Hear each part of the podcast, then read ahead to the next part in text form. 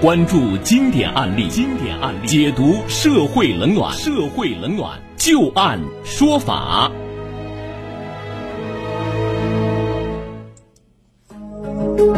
好的，欢迎大家继续关注收听由至今和河北济民律师事务所的律师刘小龙为大家带来的旧案说法。那接下来我们再来和大家说一个邻家失火被殃及，自身损失谁来赔偿的一个案子啊。王女士一家因为商业用地拆迁，被开发商安置在了谭先生所租用的临时商铺的楼上居住。然而没有住多长时间，有一天晚上十点左右啊，谭先生的临时商铺就发生了火灾，很快。这个火势就燃烧到了王女士家里，导致王女士被迫从后窗跳下逃生。之后，王女士被送到了医院进行住院治疗，一共花费了门诊费二百二十五元和住院医疗费用一共是一万零九百八十六点六七元。经过调查发现，这个市场临时商铺为开发商所有，由谭先生租用，日常是由物业公司来进行管理的。经过火灾事故认定，查明这个灾害形成的原因啊，一是市场内商铺使用明火现象严重，存在着火灾隐患；二是市场消防安全制度不落实，消防安全管理非常的混乱，消防器材设施管理维护不到位，靠近起火点位置的室内消火栓。是有损坏，没有灭火器。第三个原因就是起火户啊堆积了大量的可燃物质，导致火灾蔓延迅速。第四个原因是市场内的电气线路混乱，主电线路啊距离可燃物质是非常近的。王女士的伤势经过鉴定之后评为了九级伤残。之后，她多次与相关方面协商赔偿问题啊，一直都没有结果。无奈之下，只能起诉到法院。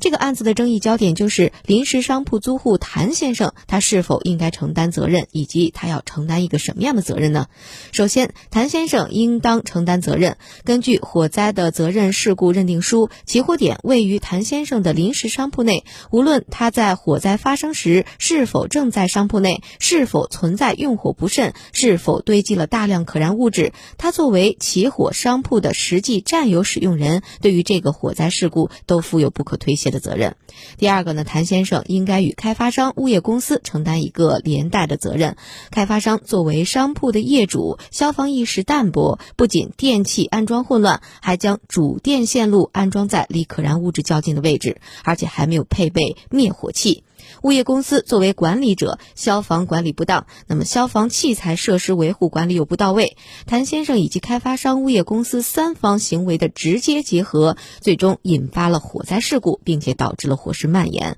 并且最终导致了王女士的人身损害后果的发生，构成了共同侵权。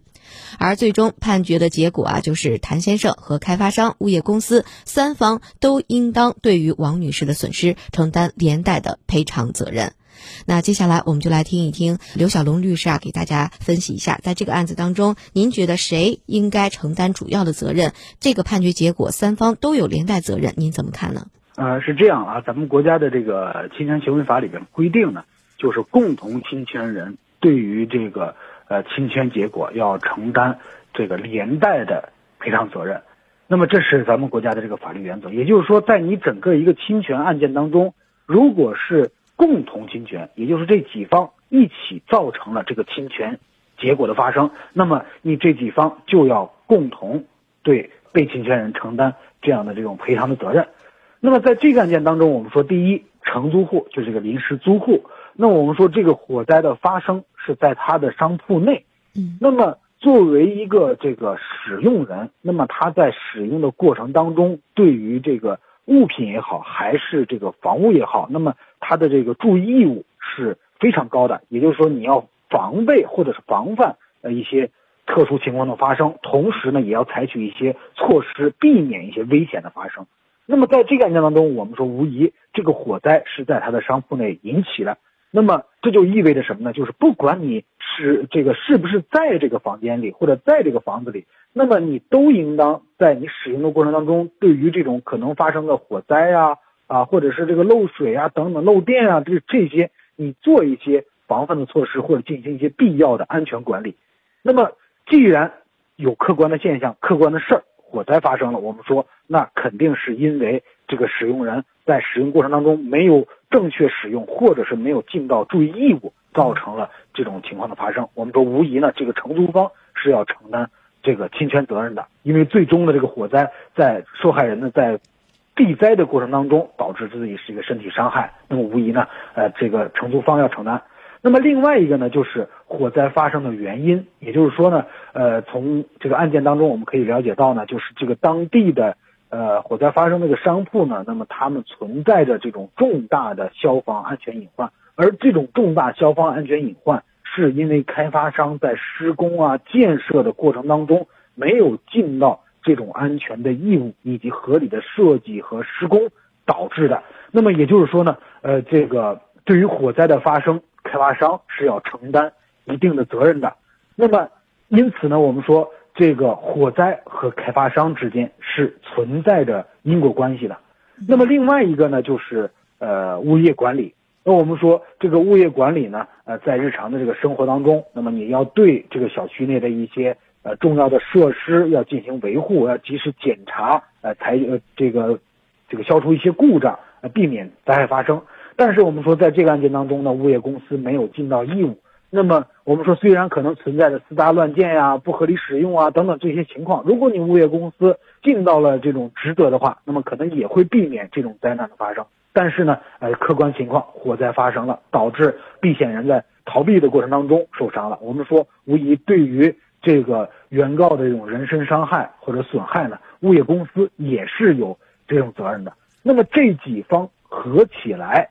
共同导致了这个我们说这个原告身体的损害。那么因此我们说，呃，按照咱们国家侵权行为法的规定，侵权责任法的规定啊，那么这三方是共同侵权人，那么他们应当对呃我们这个原告的人身损害承担赔偿责任。那刘律师，这个连带赔偿，比如说三个人三方有连带赔偿的责任，是我找任何一方要都可以呢，还是说三个人分三份儿，每个人赔三分之一呢？这个连带赔偿是指的什么呢？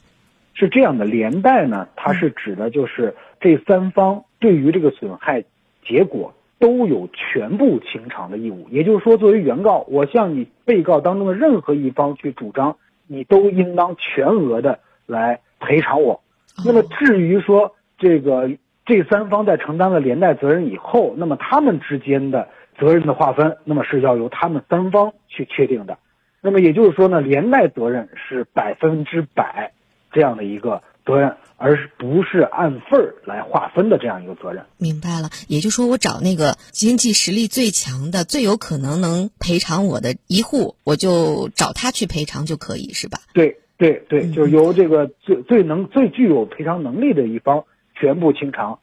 呃，这就可以了。然后剩余的这个该如何来分担？那么由这三个人来分担。那么对于这三个人来说，我们一般。一般情况下下，一般情况下是呃平均来分担的，也就是各自承担呃百分之三十三的责任。那么呃如果有特殊情况的话，还可以对这个比例进行适当的调整。嗯，那刘律师最后一点的时间再问最后一个小问题啊，就是您看在火灾当中，比如说第一户它着了火，它是起火点，它燃着了第二户，第二户和第三户连在一起，也就是说第三户的着火是由于第二户着了以后引燃了它，那么最终它赔偿的时候，第三户。要求赔偿的时候，他是找第一户要还是找第二户要啊？肯定是应该找这个起火点的这一户来主张，因为本身第二户，如果说你没有证据能证明他对于这种火灾的防范有疏漏的话，那么第二户是不承担责任的，因为他在整个这个行为和损害当中，他是没有这个主观意识的，也就是说，呃，无论是他的过错也好，过失也好，他没有相关的这种主观上的。这样的过错的话，那么是不能够找第二户来要求主张赔赔偿责任的。嗯，如果要是说第二户他比如说家里储存了易燃易爆的产品，比如说第一户它是一个小火，结果燃到第二户的时候它变成了一个大火，或者是一下子就爆了，那么这个时候第二户就显然有他的责任了，是吧？是的，是的，是的。也就是说，第二户他本身是要有过错的。我们说这种过错。包括故意和过失。嗯，明白了。好的，也非常感谢河北金民律师事务所的刘小龙律师啊，给大家带来非常精彩的讲解。刘律师，我们今天节目只能够先进行到这里了，也是非常感谢您。再会。好的，好的，再会。再见。